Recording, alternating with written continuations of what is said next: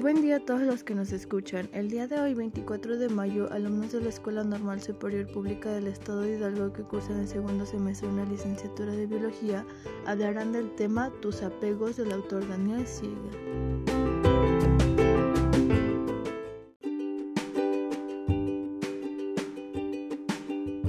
Hablando a Berenice, para comenzar, un modelo de apego es en realidad la manera que tiene el cerebro de recordar los vínculos afectivos que hemos tenido o todavía tenemos y cómo nos hemos adoptado esas experiencias formativas de afecto.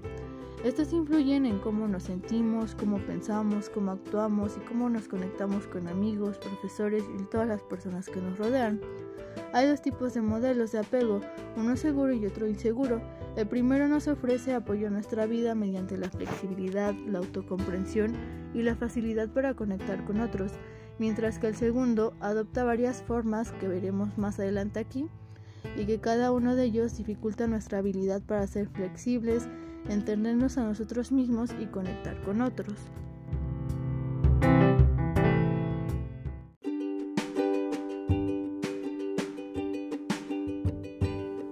Hola, mi nombre es María Denise Hernández Zamora. Puerto seguro y plataforma de lanzamiento.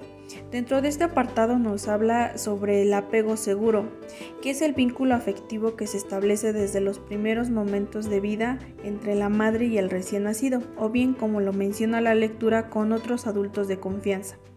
El cerebro humano necesita las relaciones con las figuras de apego y con otros adultos porque es parte del crecimiento. El apego seguro es el encargado de proporcionar seguridad, tranquilidad, protección, ya que el periodo de dependencia de nuestra infancia y parte de la adolescencia abarca un gran por ciento de nuestra vida.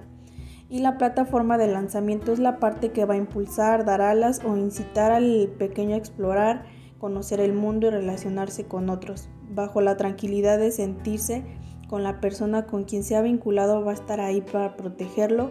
Cuando esto no ocurre, los miedos e inseguridades influyen en el modo de interpretar el mundo y de relacionarse.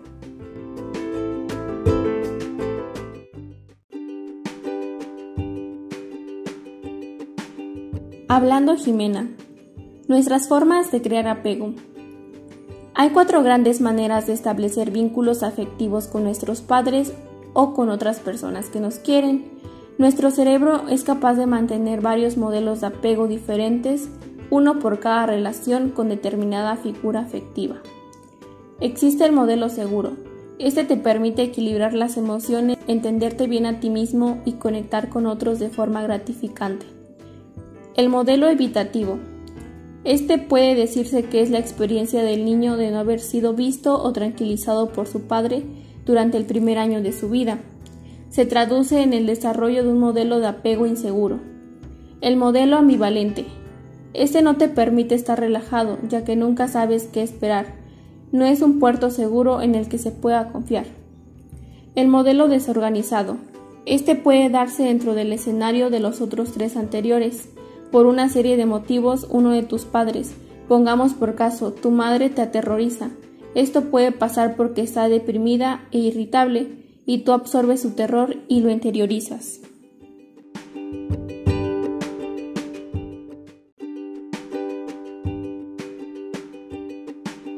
Se habla del apego reactivo cuando no es posible un apego seguro podemos experimentar un abanico de posiciones a las que nos adaptamos para seguir adelante lo mejor posible.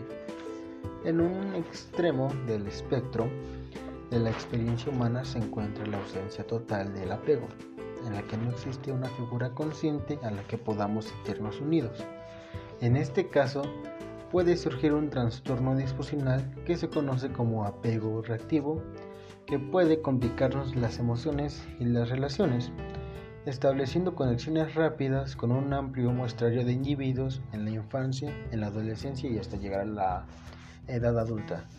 El apego reactivo, bien, este, bien se puede considerar como la mejor que puede hacer un niño ante la ausencia de una figura de apego, no como respuesta a formas de seguridad o inseguridad.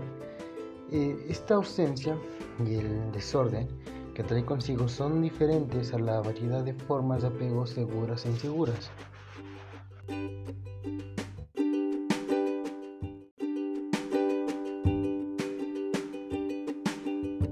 Hablando Mayram, reflexionar acerca de los apegos y dar sentido a la propia vida. Si es adolescente o adulto, es importante tener una idea clara de cómo fueron tus primeras relaciones de apego en la infancia. Estudios demuestran que existe una herramienta que nos facilita la exploración de lo que se puede recordar. Esto ayuda a descubrir ciertos patrones que ayuden a tener una comprensión más amplia de los modelos de apego que se puedan tener en la vida. Al igual, esta actividad nos ayuda a entendernos a nosotros mismos, puesto que es una herramienta básica que ayuda a integrar la vida, ya que el autoconocimiento es la manera de conectar el pasado desde la memoria de la experiencia presente. El autoconocimiento nos ayuda en el viaje mental del tiempo, a crear una visión coherente y la integración de nuestro yo a través del presente, pasado y futuro. Los temas que se abordan en este podcast para reflexionar sobre el apego son antecedentes, relaciones, separación, disciplina, miedo y amenaza, pérdida, comunicación emocional, puerto seguro, plataforma de lanzamiento, el ahora y el futuro.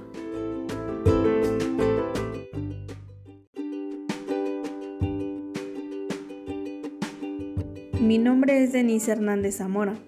Nuestras narrativas de apego y los dos lados del cerebro.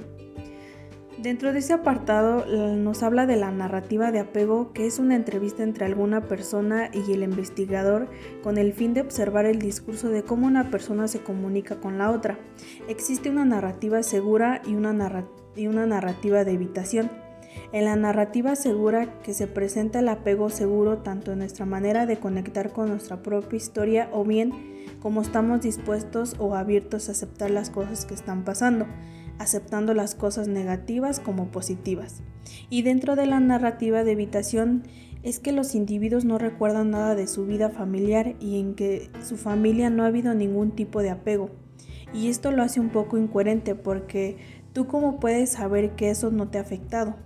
Tratan de evitar esa importancia entre las relaciones y bajo el trabajo clínico y el razonamiento científico sugiere que si alguna persona con apego evitativo tiene un desarrollo menor del hemisferio cerebral derecho, el lóbulo derecho es el que almacena la memoria autobiográfica y contiene nuestras emociones y necesidades básicas.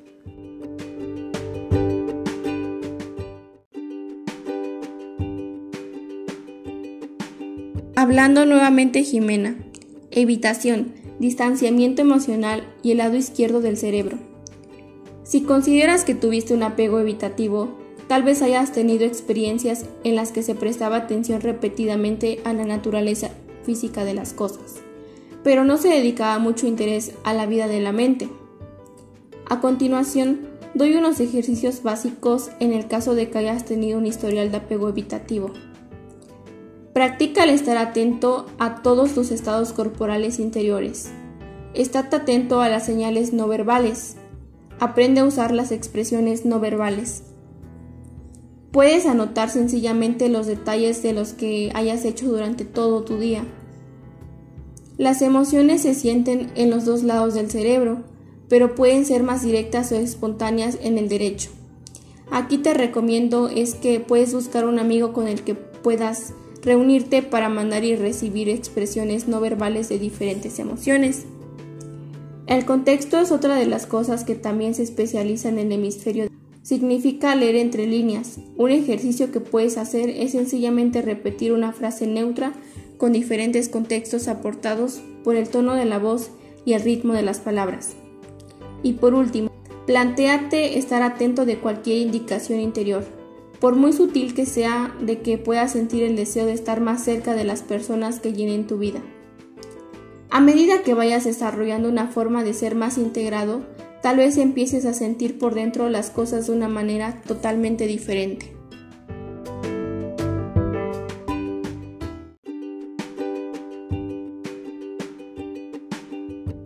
Hablando nuevamente Mayram, apego desorganizado y cerebro disociado. Se ha visto que el que aparezca la desorientación en las respuestas narrativas manifiesta un estado de trauma o pérdida sin resolver. Esta nos demuestra un modelo desorganizado. Sin embargo, cuando comprendemos los acontecimientos de la vida que no podemos comprender, la mente puede volverse coherente, nuestras relaciones pueden ser más satisfactorias y nuestro cerebro funciona de una manera más íntegra. Esa es la trayectoria de un apego desorganizado con estados mentales sin resolver hacia la resolución y la seguridad. Existen algunos ejercicios simples, sin embargo, ayudarán a desarrollar una seguridad y resolución si se ha tenido un historial de apego desorganizado en nuestra vida. Las actividades son llevar un diario, realizar las actividades para saber nuestros apegos, el abrazo de la mariposa, intentar reparar lo que te afecta, conectarte con tu yo adolescente o yo niño afectado e intentar hacer la reparación contigo mismo.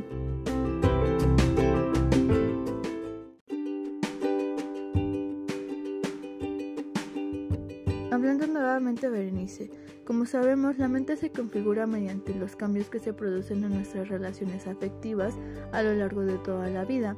Trabajar en el impacto del apego durante el periodo de la adolescencia, tanto para el joven como para el adulto, es esencial.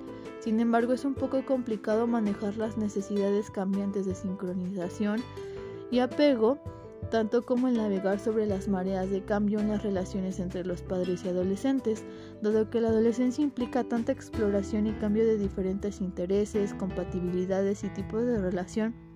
Así que podemos decir que es muy importante que entre el adulto y el adolescente haya una buena comunicación, pues el adulto debe de tener la presencia de ánimo suficiente para crear un espacio mental de manera que pueda funcionar como un refugio cuando hay una tormenta en la vida del adolescente y éste sepa que siempre tendrá un puerto seguro al que acudir.